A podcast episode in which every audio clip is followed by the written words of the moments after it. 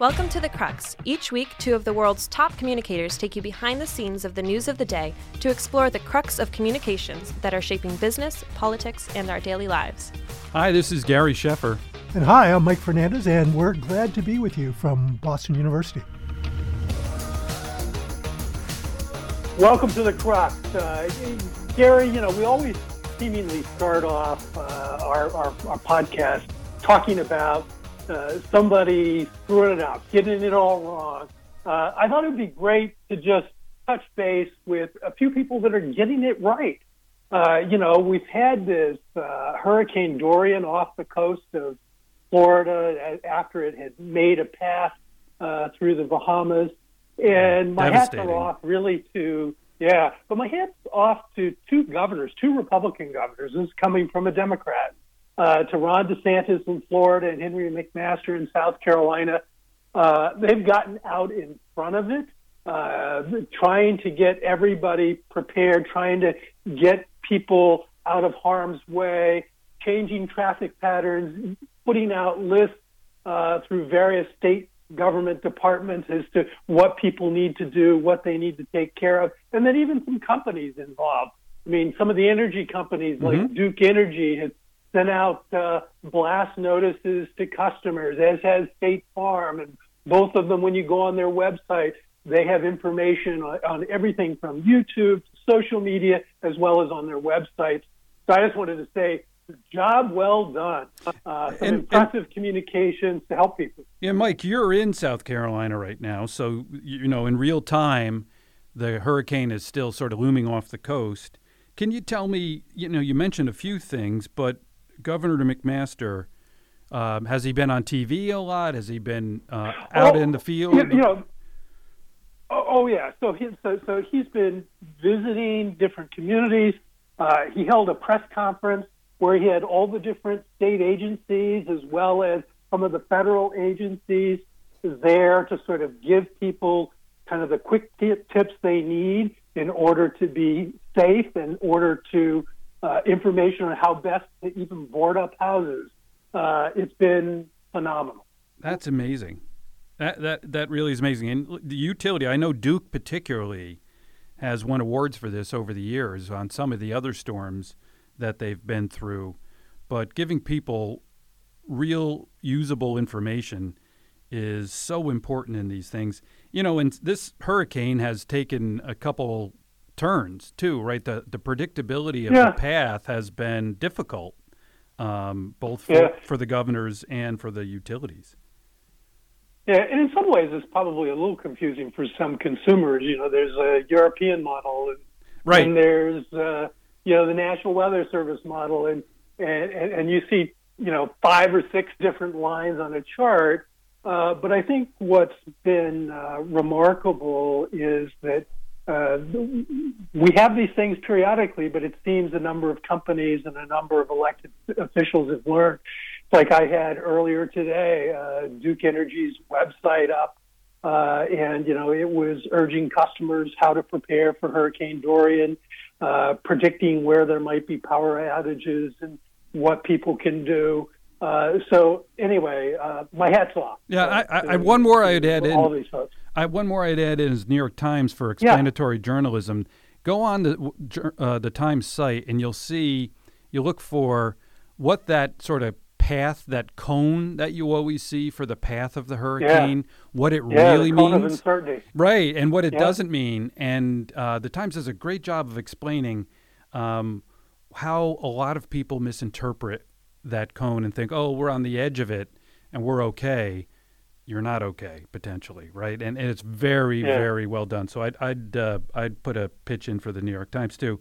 Uh, again, another topic, Mike, um, in the news. Obviously, another terrible shooting in Texas. This time in Odessa. And mm-hmm. you know, we hear, and I, I, read this morning, for example, in the Columbia Journalism Review, that the media, um, you know, after these things, you know, goes right after the message on gun control which is a reasonable thing to do, but it's become very repetitive and people have stopped listening to both sides. Is there ever going to be a, a message that breaks through? I know Beto O'Rourke is trying some very graphic and, and passionate language that changes minds in the U.S. Senate about uh, gun control, background checks, et cetera. Do you think there'll ever be something that breaks through?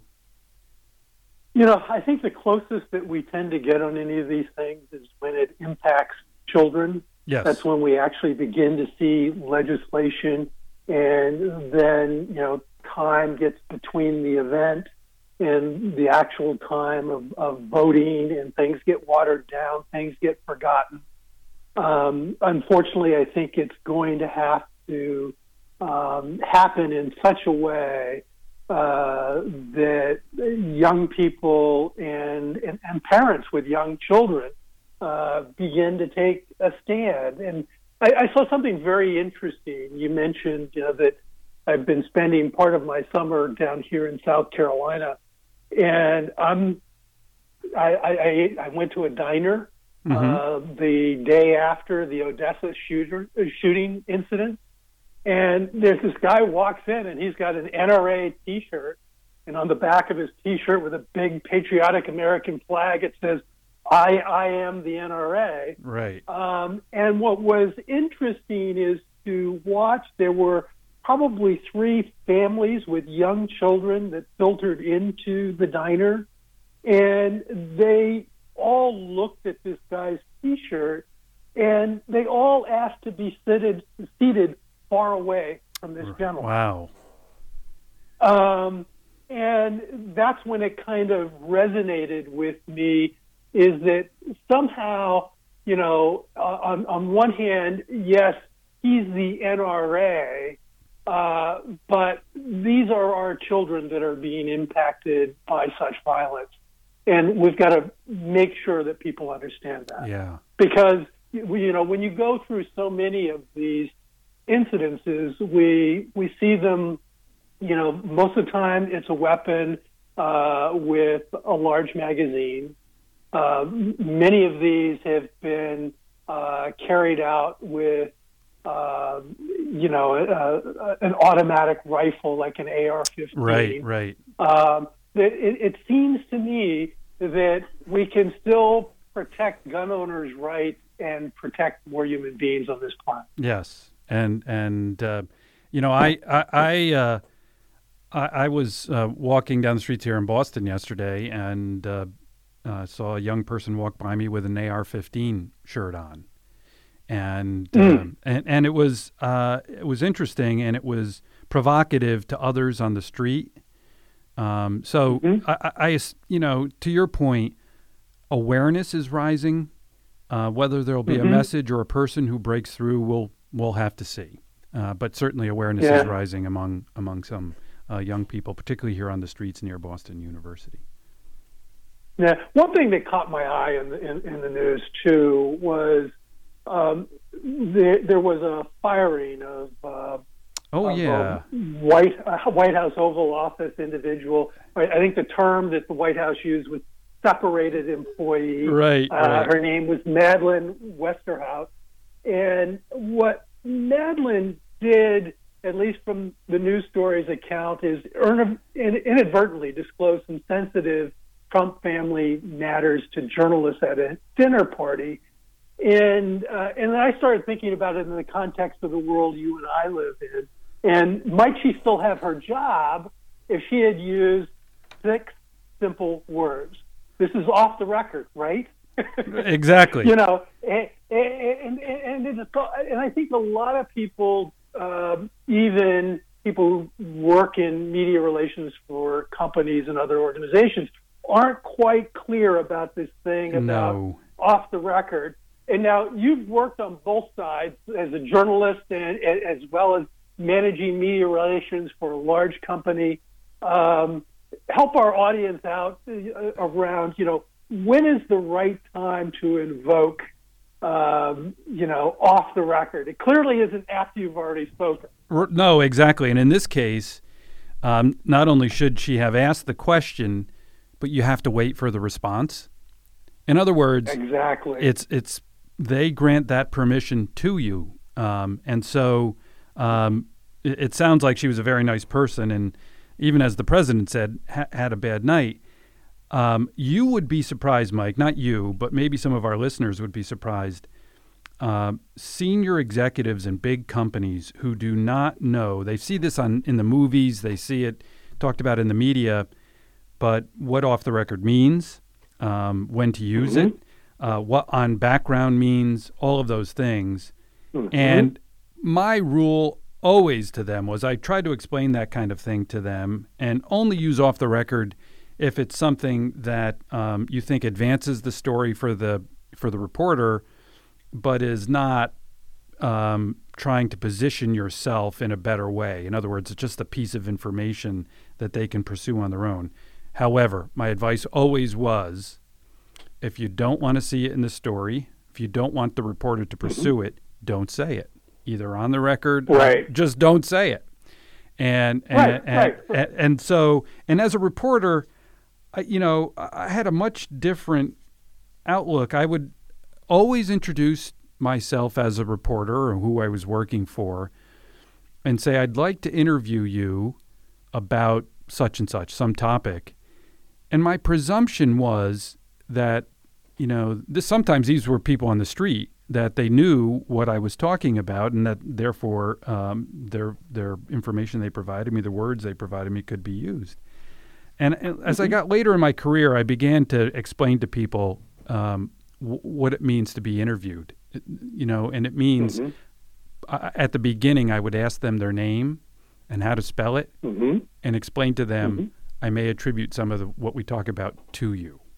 So, uh, yeah. you, you know what I mean? I, I got a little deeper understanding. Well, well I think I, I think what you did is the best possible thing. Right. Because you want it to be jargon free. You want it to be clear to the individual you're talking with. Yes. But the other side of it is, is, is everybody listening to should also know that anything you say to a reporter, whether they introduce themselves as a reporter or not, uh, whether they take the time that you did or not, uh, that as a general principle, that if you are fearful that what you say may end up in print or end up in a story, the best course of action is to get the ground rules settled up front. Exactly. You can't say something and then say, "Oh yeah, you understand that was off the record." No. No, exactly. It. Uh, that's right.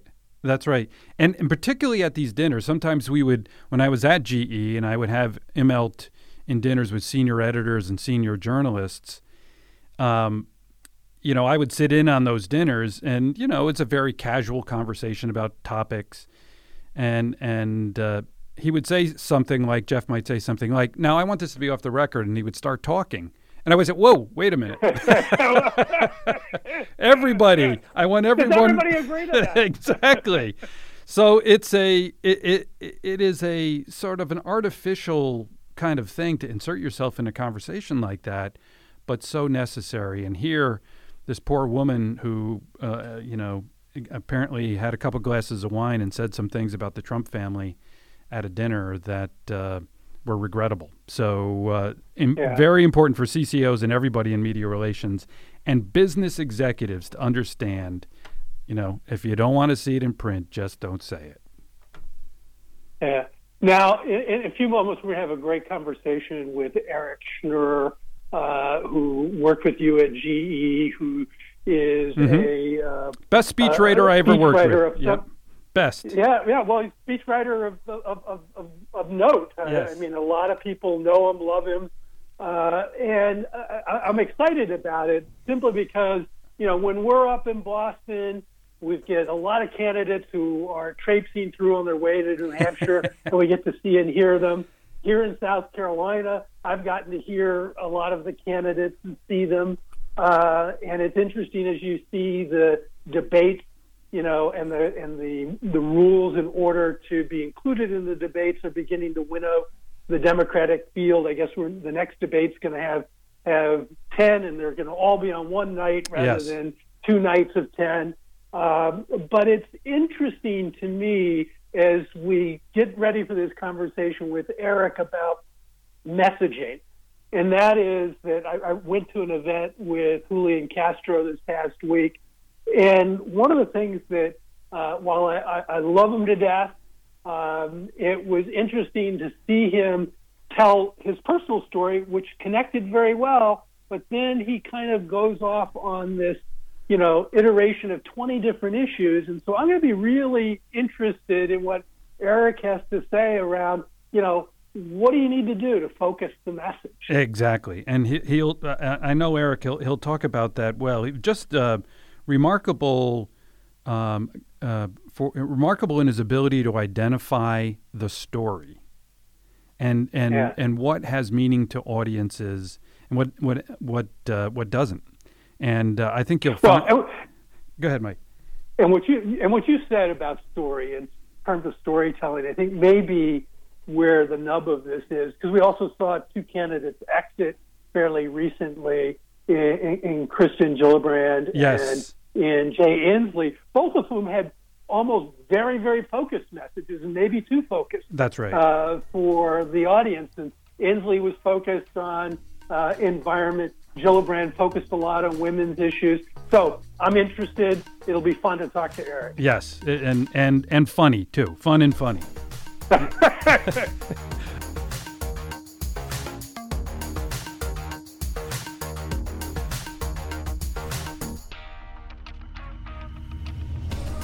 Our guest today on The Crux is one of the best speechwriters around, uh, and I know that from personal experience, and one of the most sought after political humor writers in the U.S., Eric Schnure.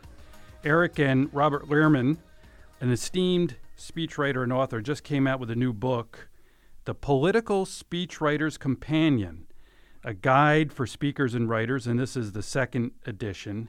And if say I, I read it, um, and uh, it is a very easy and a very fun read, particularly if you like speech writing in words, rhetoric, and you like politics. So congratulations, Eric. Um, the best thing for, for me about it was the examples. There's something like 250 examples in the book from both Republicans and Democrats. The annotated speeches from recent elections I thought were just really fascinating and really well done. And I found the lessons to be specific and profound at the same time and just plain fun, as I said. Chapters on research, audiences, ethics, and even one on how to handle a difficult client, which Eric knows something about. And the book is centered on the idea of employing simple language, the use of uh, story to inspire humor and other ideas, all while re- all while reaffirming the need for the speech, of course, to be substantive and truthful. Eric started writing speeches for Al Gore back in the 1990s, so we're going to want to ask him about that. Uh, served as a communications advisor and speechwriter at NASA and I believe at HUD, and even did a stint working at GE for me as an in-house speechwriter, and we'll have to uh, talk about that a little bit. Today, uh, Eric owns his own business through which he coaches and writes for business executives and government leaders. And Eric is also an adjunct professor at American University, a great school where he teaches speech writing. Eric, welcome to the Crux. Thank you, Gary. Thank you for having me, and hi, Mike, as well. Hi, glad to have you on. So, so tell us more more about your new book. It's the structure of it, the who you're trying to reach here, Eric. And then I got to ask yeah. you. So do that a little bit, and then I've got to. I want to follow up on speech writing in this era. Sure. So the book, as you mentioned, is the Political Speechwriter's Companion. It's a second edition. Uh, my friend and colleague and mentor, Bob Lehrman, uh, who I worked for back in 1993 when I first arrived in Washington. Um, I had this amazing qualification of being willing to work for free, uh, which he took full advantage of. Uh, and we've been close ever since. And about 12 years ago or so, uh, Bob, we were teaching at American together, and Bob told me that he wanted to take our syllabus and turn it into a textbook. And at the time, con- Congressional uh, Quarterly, CQ Press, uh, was the publisher. I remember Bob bringing this huge stack of papers to my house, and we would sit down and talk about chapter after chapter after chapter. And the first edition of the book came out maybe 10 years ago. And then a few years ago, Bob called me and said, Listen, you helped a lot on the first one. What about a second edition, and will you be a co author? Nice. Uh, and I said, yeah, and I said, of course, one because Bob's my mentor, and I love the opportunity to work on a project with him. And then, if I'm 100% honest, and Bob probably felt the same way, we thought, okay, second edition, that's a nice editing job and probably worth our time. Uh, we were both sadly mistaken. We rewrote probably 75% of the book. I was going to say, now you, you have to, in 10 years, the way communications has changed, and particularly uh, speech writing and the delivery of speeches. So there's a lot of change that you have to represent. There is, there is a lot of change, and it starts with what you mentioned earlier these 250 or so examples. Um, you know, 10 years ago, when the first book was released, you know, you know, Barack Obama had just been elected president. Wow. So we had no speeches from his presidency, and obviously he was known as someone who could deliver great speeches. And then, of course, the president we have now, who's equally known for his rhetoric um, and things like Twitter, that wasn't even a thought in the first edition. So, just kind of updating the examples alone, much less the strategies behind them, um, turned out to be a pretty big task. Yeah, and and so so tell me why, Eric? Because I know it is in my heart. I, I, I love speech writing, and I and I'm a student of it. But in this era of sort of rhetorical, you know, freelancing, why is it still important? Yeah, it's it's a fair question. Um, yeah, a friend of mine, David Murray, who runs something called the Professional Speechwriters Association, he's always quick to point out that the reason for speeches used to be one of utility. It was one of the it was the most efficient way to tell a lot of people a piece of information. And you know, as long as they were in earshot you could share and deliver a message. Today, speech writing, speeches may be the most inefficient way to deliver a message. I mean, who wants to gather and have to travel somewhere and listen to someone and listen to someone deliver what speeches usually are, which is a white guy talking for too long, um, as they've been for thousands of years. So it's a worthwhile question. And the answer, Yeah. at least for me, is that people have an expectation from their leaders, whether it's political leaders, corporate leaders, uh, religious leaders, whatever it may be. Um, they have an expectation that those people can stand in front of them, make all important eyeball to eyeball contact, and make a connection with people to educate them, sometimes to console them, to convince them, uh, and hopefully inspire them.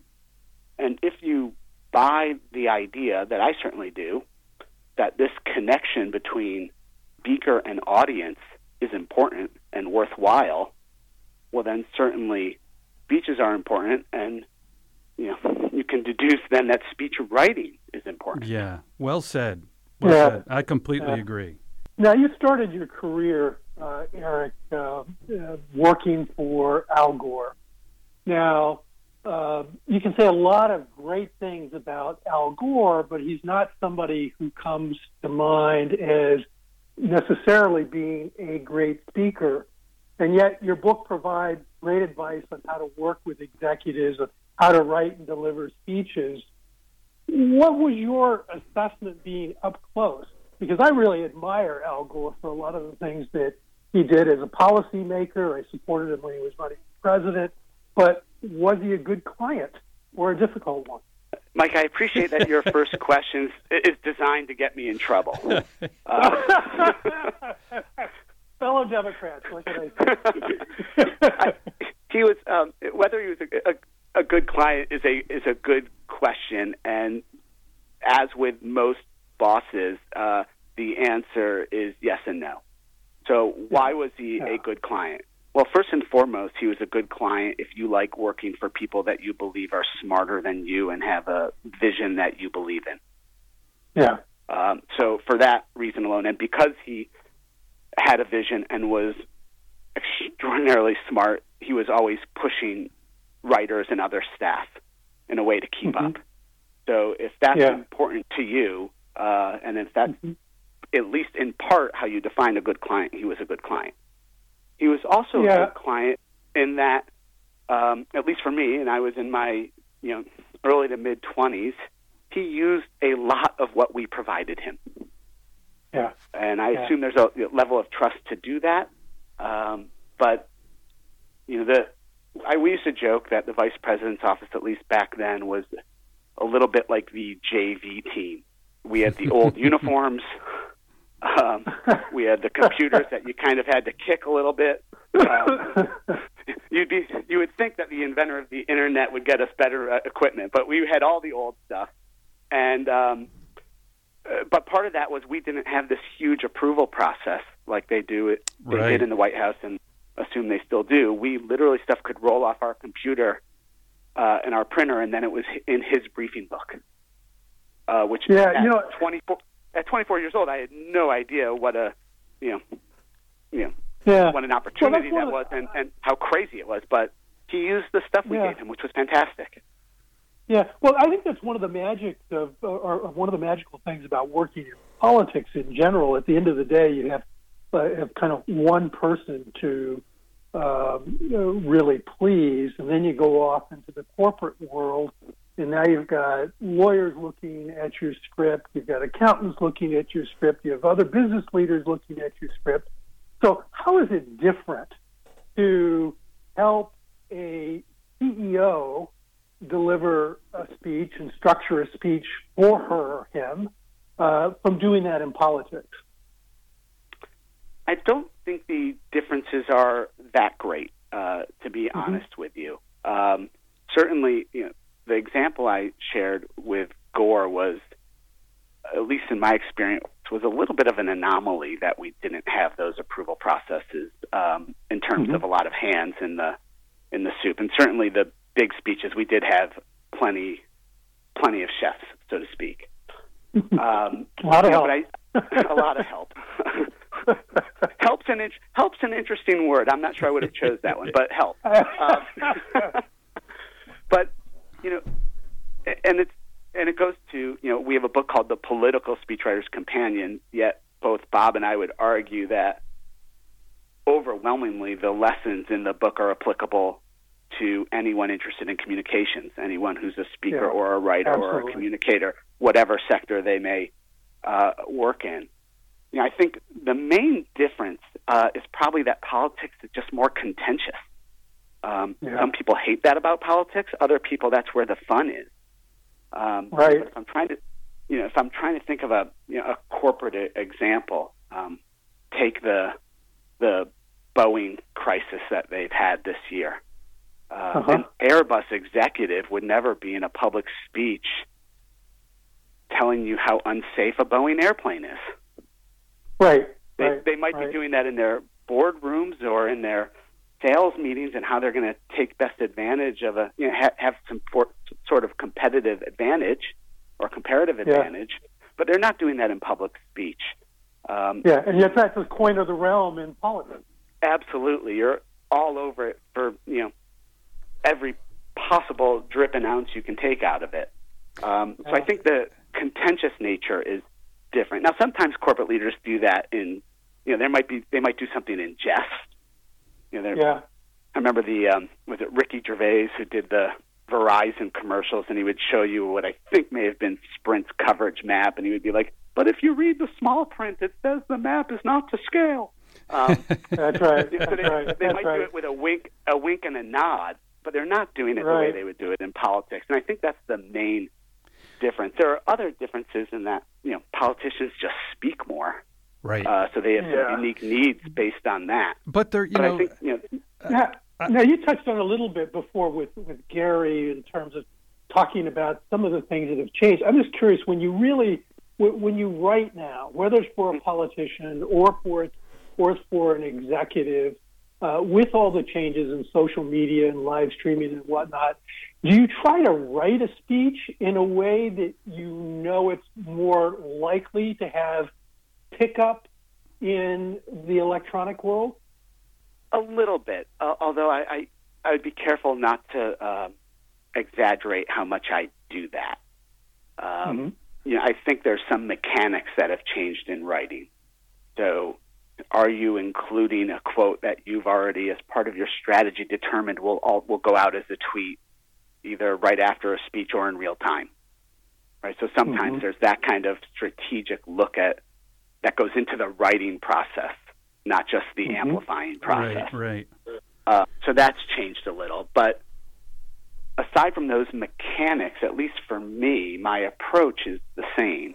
And you know that approach, which we talk about in the book, and certainly from my time at GE, Gary and I, Gary, we've talked a lot about this. Right. You know, I think about there, you know, two questions that sound the same but are quite different. One is what does it mean, and the other is does it have meaning? And what does it mean is that internal question that everyone can answer, um, almost robotically, and it's important. Vision, values, goals, all of those things are critically important. But does it have meaning? Is a question that's really targeted and specifically targeted on the audiences you're trying to reach. Well, you know, And I think that is so important, Eric, because you know internally, particularly, and externally, even more so, maybe corporate speech writing has been replaced by PowerPoint in many Yeah. cases, right? And I just think, um, uh, you know, when I joined GE back in the late '90s, there was a speechwriter for Jack Welch named Bill Lane, who you know was one of the best. Bill, just a, Yep. a great man, and uh, former Green Beret, and, and he was a terrific speechwriter. But he would tell me about days at GE when there were four full time speechwriters at corporate at GE, and they were writing for everybody. You know, the vice chairman, the business leaders, you name it. And uh, he also told me about you know a couple two two martini lunches or the regularity of those lunches, you know, for the speechwriters. but now we sit in conference rooms and we churn through what's on the slide. We, Yeah. we we become you know PowerPoint jockeys, and to your point, we don't think a lot about the arc of the narrative or the meaning of what we're trying Yeah. to say. And I've been through so many of these meetings, and sometimes I feel like just saying, "Hey, why don't we just give a speech?" And and you know, Right. And and I, and I think that is becoming more and more true, and the need for that kind of per- personal and human connection just gets lost through PowerPoint. I, I think that's right, but I sometimes also wonder um, the more that becomes true, that need, that need for that connection, uh, the more that becomes true. At the same time, are we seeing less people speaking publicly because PowerPoint has become such a crutch Yeah. uh, and such a you know kind of like a safe way out, so to speak. Do, do you, it, Yeah. Eric? I'm just curious about wh- wh- what's the, you know, name two or three speeches in history. You know, we all uh, William Safire's book "Lend Me Your Ears" has, you know, Yeah. the, the list of great speeches through history, uh, at least of the Western world. What any, anything that you know? I my love began, of course, with uh, the Challenger speech in Reagan. Yep. Uh, and Peggy Noonan's work on that, and I think that did inspire. Anything that uh, you know inspired you over the years? One speech that I keep going back to all the time, and I went back to recently this summer with the anniversary, is the President Kennedy speech at Rice. Mm-hmm. Right. Um, and it's obviously famous for the line that Sorensen wrote for posterity We do these things not because they're easy, but because they're hard. Um, but to see that speech only for that line or only for the challenge um, really robs you of a chance to explore wonderful speech writing. Sorensen starts with this amazing figurative analogy of how fast um, you know, human life has progressed. Mm-hmm. It's just um, it's just so imaginative. Um, Mhm. bef- before he actually says that line, um, he asks jokingly, "Why does Rice play Texas?" um, which just shows you In which just football, shows right? you this, Yeah, right. yeah, it just shows you like for those listening to the podcast who don't know, you know, he was at Rice University. Rice played Texas every year in football, which meant they lost by a lot of points every year. so as a way almost of alerting the audience that this big line was coming up, he just sneaks Yeah. in this ooh, tiny piece of wit. Yeah, exactly. And if you watch the if you watch the you know the the the video of that the speech is actually interrupted by people applauding that line and they actually do Yeah. not applaud the line that the we big know, line. the big line that he can go right through. But Rice placed, and that just shows you the power of touching the people in the seats or the, that specific audience. Um, yeah, I Yeah. call it a how to Yeah. the how to hell when the people in the audience look at the person next to them and say, "How the hell did that guy know that?" um, Yeah. and it Yeah, it yeah. ends with this you know really powerful call to action that's concrete um, and again has some more wit it's just a you know from top to tail so to speak it's a wonderful speech Yeah, yeah, I agree with you. Um, and and in, there are clearly uh, a number of great speeches, particularly over the last hundred years, that any of us could pick. And Yep. uh, and President Kennedy certainly had more than his fair share of great speeches. Uh, but uh, reflecting on a Democratic president gets me to thinking about uh, the Democrats that are now running for president and who of this crowd, as you look at them, um, are persuasive speakers who are helping themselves uh, on the campaign circuit by being good at giving speeches, and who's not, based on your expert advice? so uh, well, let me start with the who I think is doing a, a good job and helping their cause uh, with their speeches I certainly think Elizabeth Warren is helping Mhm. her cause um, you know, she is able to kind of um, roll in her story in a way that speaks to the values that she's trying to share. Um, Mhm. She's certainly um, well rehearsed uh, Mhm. you know, in terms of the way she gestures and works a, a crowd and moves around the stage. Um, there's actually a, um, I would encourage you to look, there's this great series in the Washington Post by the um, Peter Marks, who's the either film or theater critic, but he is kind of reviewing each of the main candidates Oh, uh, on their speeches. right. And uh, Mike, I don't know your music sensibilities, but I know Gary's. So he he actually get get ready, Gary. Uh-oh. He actually said that she was like a folksy troubadour, the Springsteen of 2020. Oh, all right. Um, Bruce. But uh, yeah, I haven't heard people scream that during her speeches yet. But I think she's doing herself well. Um, I think uh, uh, Pete Buttigieg is also doing well for himself uh, on the stump. There was a piece a while back in the New York Times uh, that talked about his power as a storyteller, uh, and this was early on when his kind of surge was just beginning. And the critique was that he wasn't getting into policy specifics. hmm right. And Mhm. his quote was, if I remember it correctly from the article, was, "I talk about specifics. I just don't lead with them." and it's, and, and I just think that's yeah. it's really telling because there are many candidates. Uh, Mike and I were having an earlier conversation about uh, Julian Castro, who, you know, just is determined to share his policy chops so much so that he, you know, it, it sometimes sounds State of the Union Yeah. Right, because he goes through Yeah. and there's no Yeah. doubt Well- he has policy expertise, but he's leading with something that doesn't connect and make that that doesn't resonate Yeah. with an audience the way that Buttigieg does. Yeah, well, and, and what what I was saying, Gary, uh, in talking to Eric earlier, was that it's interesting because Castro has this wonderful life story about how he got interested in politics, and his grandmother and, and mother were uh, engaged in in the in the politics of San Antonio when he was growing up. Um, and then he comes into a room, and it's almost like he's trying to see if he can make some connection, and maybe it's because everybody's trying to get that two percent to get on to the next debate. It's like it, it- it's like a scatter shot sometimes because he's covering the terrain, talking very briefly about twenty different issues. It's, And it's I wonder what's what's that right balance, you know, for somebody giving a, a political speech between the policy element and connecting on specific issues versus the ability to lift this all up and inspire so that people actually are attracted to them as individuals and not just attracted to a, a litany of issues.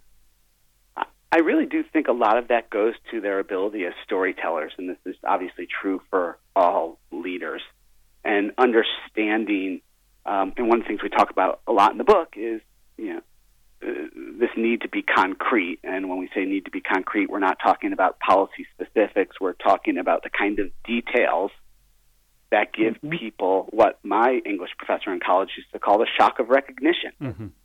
You, you, know, mm-hmm. they people can see the image, or they can see the a family like the one a candidate might be talking about, or they could see an element in their own lives similar to what the candidate is talking about.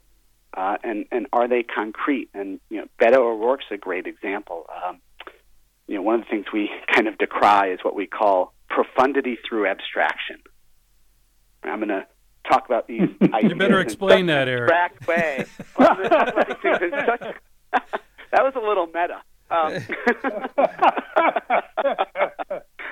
I'm going to talk about these issues in such an abstract, what I think is quote unquote presidential or lofty way, but I'm not really sharing any details that people can grab onto. Yeah, yeah. And and that yeah. happens in the corporate world too, although often it's probably profundity through jargon. Right.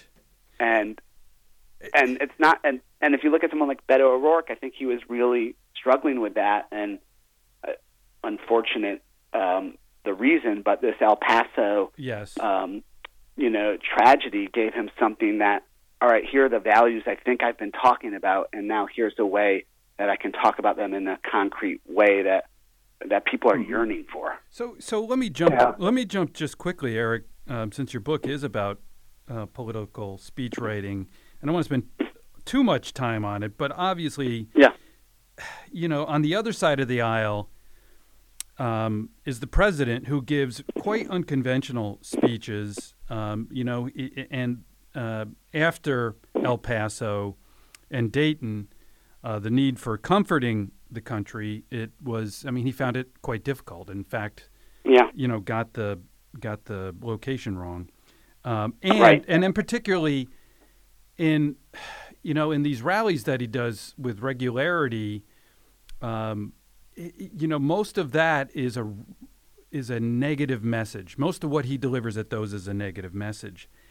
And so, what would advice would you give to someone these days who sees the president succeeding at least with 40 plus percent of the population of the U- U.S. with a very negative message about who's bad, who's a liar, you know, who's fake, all of those things, which are resonating um, still with uh, with his base. Yeah, uh, you know, it's it's one of the hardest questions to answer. So, and the reason I say that is we have a whole chapter on ethics, which right, you know, what it comes down to is like, don't lie, don't cheat, don't steal. Um, but you know, mm-hmm. but in 2019, you need a chapter on that. Um, you know, those are amazing. obvious lessons. But when I teach in the classroom, I'll have students uh, push back all the time. It works. Right. Why shouldn't we communicate that way if it works? And it's not just students. We interviewed um, uh, a Republican speechwriter for the book because we wanted to include views opposite of our own and give people. We certainly don't have a monopoly on these on these ideas, and let people push back. Mm-hmm. And he really grabbed onto this idea that you should take the president, uh, or the difference between Democrats and Republicans, at least in this heated you know, stage we are right now, is that the Democrats who don't like Trump are taking things literally, not seriously, and the Trump supporters take things seriously, not literally. Mm-hmm.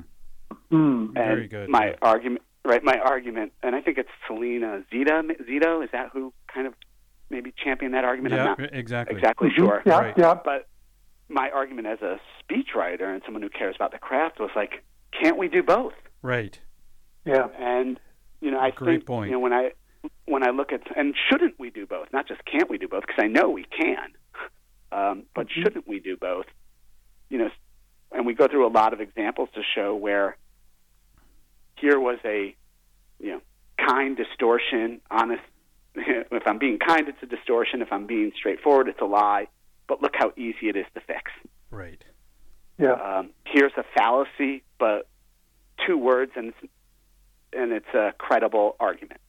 Um, yeah. You know, so we're always encouraging people that you become more persuasive if you kind of avoid those tactics. And on Yeah. Trump specifically, you know, I'm left a little bit with that. I think his the kind of the distortion part, the dishonest part, is an anomaly.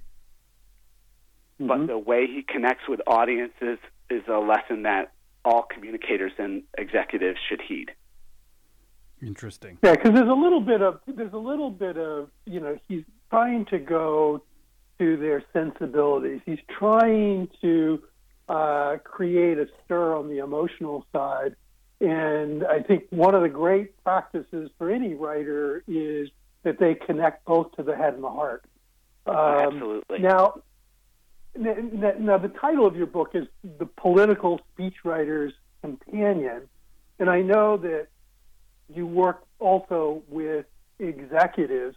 Are, are, are there any CEOs out there that you respect for their ability at storytelling and to give a good speech? Yeah, there's a there's a lot of them uh, uh, that I I respect. Um, I don't think as a whole they're using story enough, uh, but when they do, they're very successful. Um, so uh, let me share a few. Uh, although I realize he stepped down, and even the stories have come under a little Sure. scrutiny. But And Eric- Howard Uh-huh. Schultz, Eric, you tell you teach storytelling, right? I'm sorry to interrupt, but you, I do. You, you I teach. story- Okay. Yep, and and we can talk more about that because it's really interesting of how executives and communicators view story, and the idea that why is this story relevant for the people I'm trying to reach, Right. which is critical. And you know, when people see what is really a pretty simple progression, that it's not just a story about me, but it's a story about we, or a self, a story about self versus a story about us, and the only difference between the two is that you've added a moral at the end. right. Right. Oh, right. Basically, a lesson, a lesson that one shows your own humility because you needed to learn it, and two that you can share it because it's worthwhile. Yeah. And then when you add another just tiny tweak, you have a moral and now a call to action. Well, that's leadership communications right there. That's Yeah. storytelling for leaders. Um, and those are just two small tweaks, a moral and a call to action, and your story becomes you've relevant to a- a whole lot more people. Terrific. All right. So you said Howard Uh, Schultz. I interrupted you. Yeah, I think Howard Schultz is, is you know when if you listen to him talk about you know why he wanted to provide a health care benefit or the kind of the origins of the company, really tremendously effective storytelling.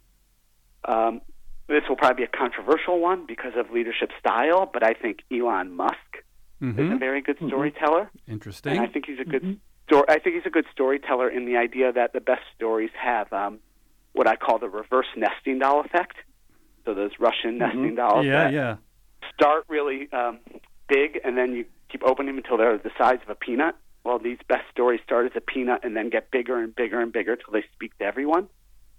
And when Musk is talking about these moonshot technologies, um, everyone can buy into that, and it's inspiring. So I think he's actually a pretty good storyteller. Not so much when he's I think- talking about the SEC, but move on. Not- right, right. Or smoking marijuana? or smoking. or right, or or the substances substances that give life to these stories. Um,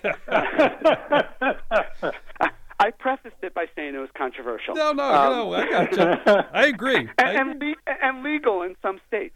Um, uh, I think Sheryl Sandberg's a good sto- a good storyteller. Interesting. I think, particularly with the, and I realize this is now a few years, but on the lean in stuff, and when she's speaking to women executives, she realizes sometimes that the numbers of women at the top don't do justice to the stories about women at the top and their struggles to get there. mm-hmm. Mhm. Um, and I think she does that really well. Um, for years, Warren Buffett has been able to speak to Oh, yeah. people outside the investment community Yeah. because he's a good storyteller. Um, and whenever um, I do my presentations, I show a 30 second clip of our former boss, Gary Jeff Immelt. Oh, great. And the, and the clip I show is he was at um, the GE University in Crotonville. And so he was talking to managers, Yep. and it was right around the time that he agreed to be the job czar for President Obama. Oh, right. And there was Oh my all goodness. this pushback, right? All this pushback. Gary remembers that all too well. Yeah, I I'm just sure does. started sweating. So, so he'll also remember that when he was asked about it, um, Jeff used to say, "Well, the reason I'm doing it is I've been very fortunate, and I should give back. And we're a large-scale company with a lot to say about the economy."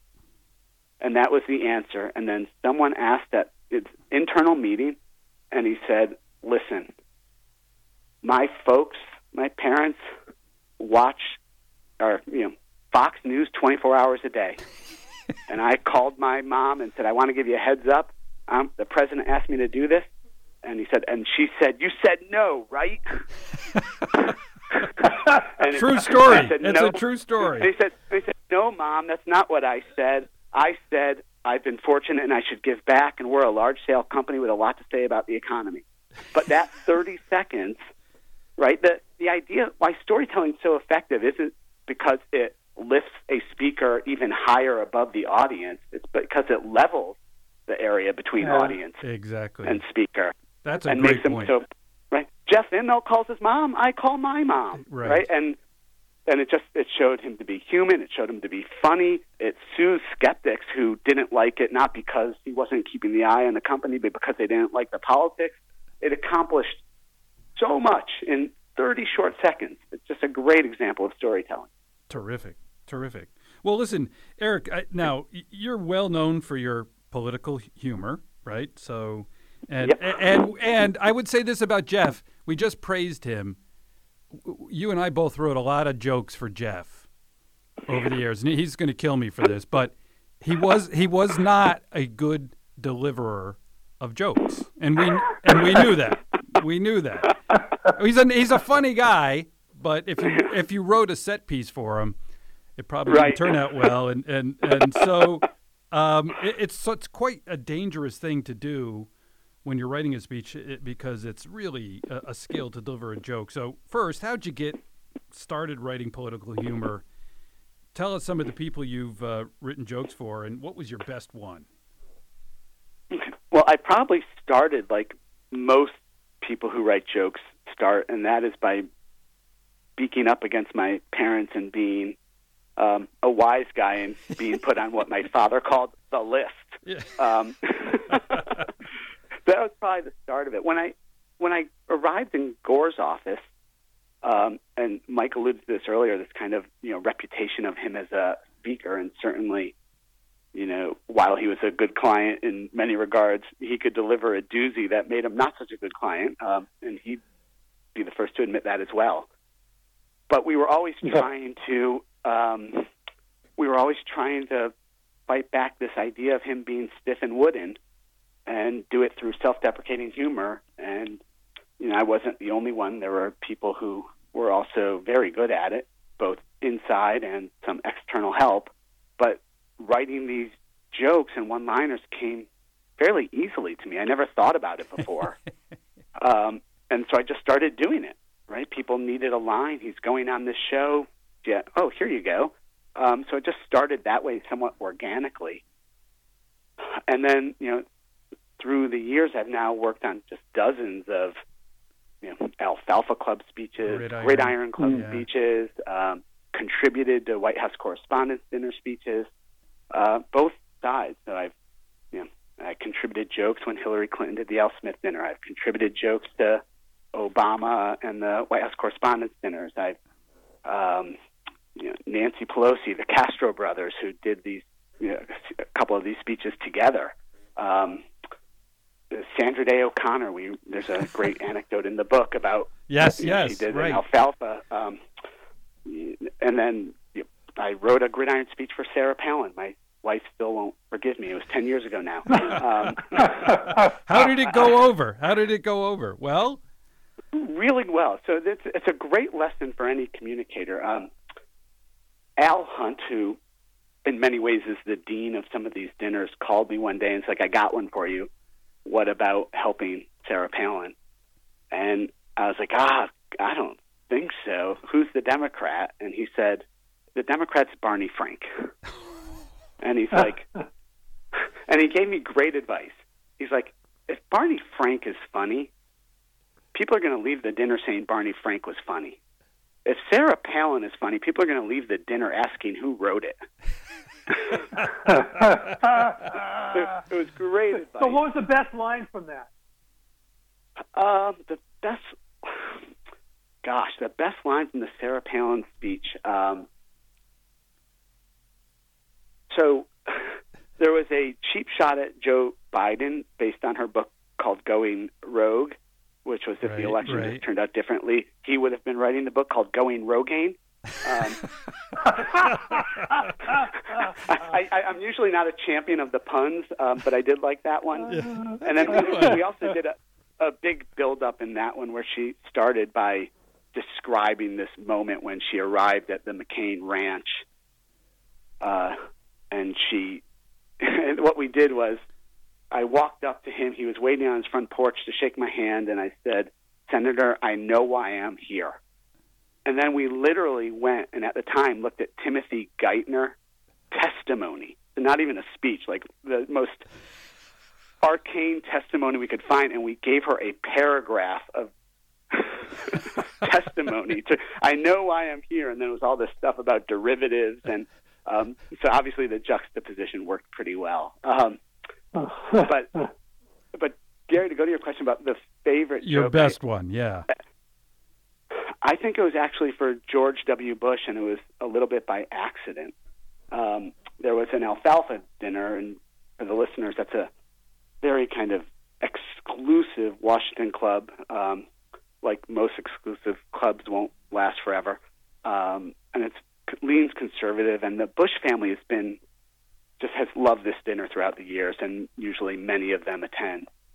And the we were writing for the Democrat at the time, and the person who puts this dinner on said, "You have to have a joke about all these Bushes who are going to be here: 41, 43, Barbara, Jeb, Marvin, Neil Bush, George, um, George P, Doro, Koch Bush. They're all going to be there."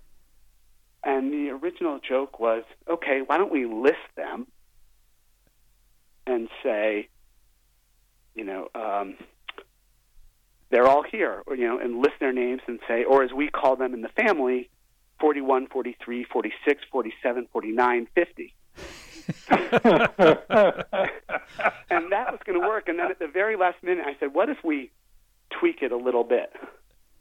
Because, and they were all there, like all the brothers, Neil, Marvin, George, they were all there. And we said, list all their names and say, or as we call them in the family, 41, 43, 46, 47, 50, 51, and Marvin.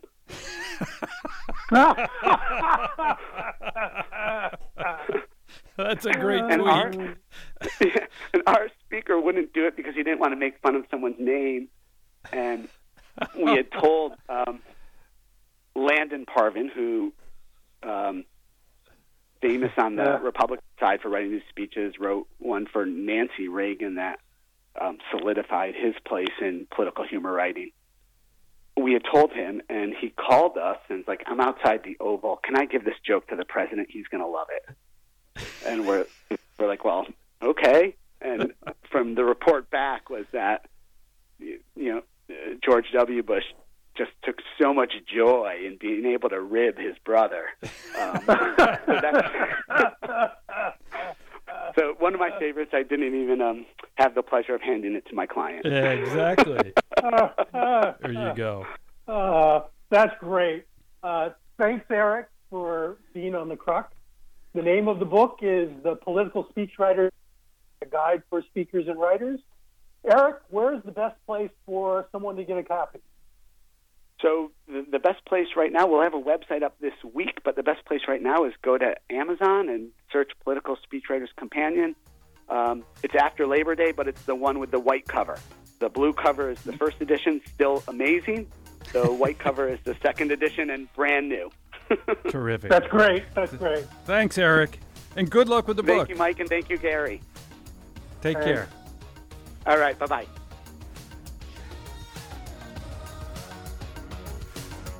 Thanks for listening to The Crux, and make sure to listen for our next episode. Follow us at The Crux on Facebook and on Twitter, and you can find our episodes on SoundCloud and on our website, thecruxpodcast.org.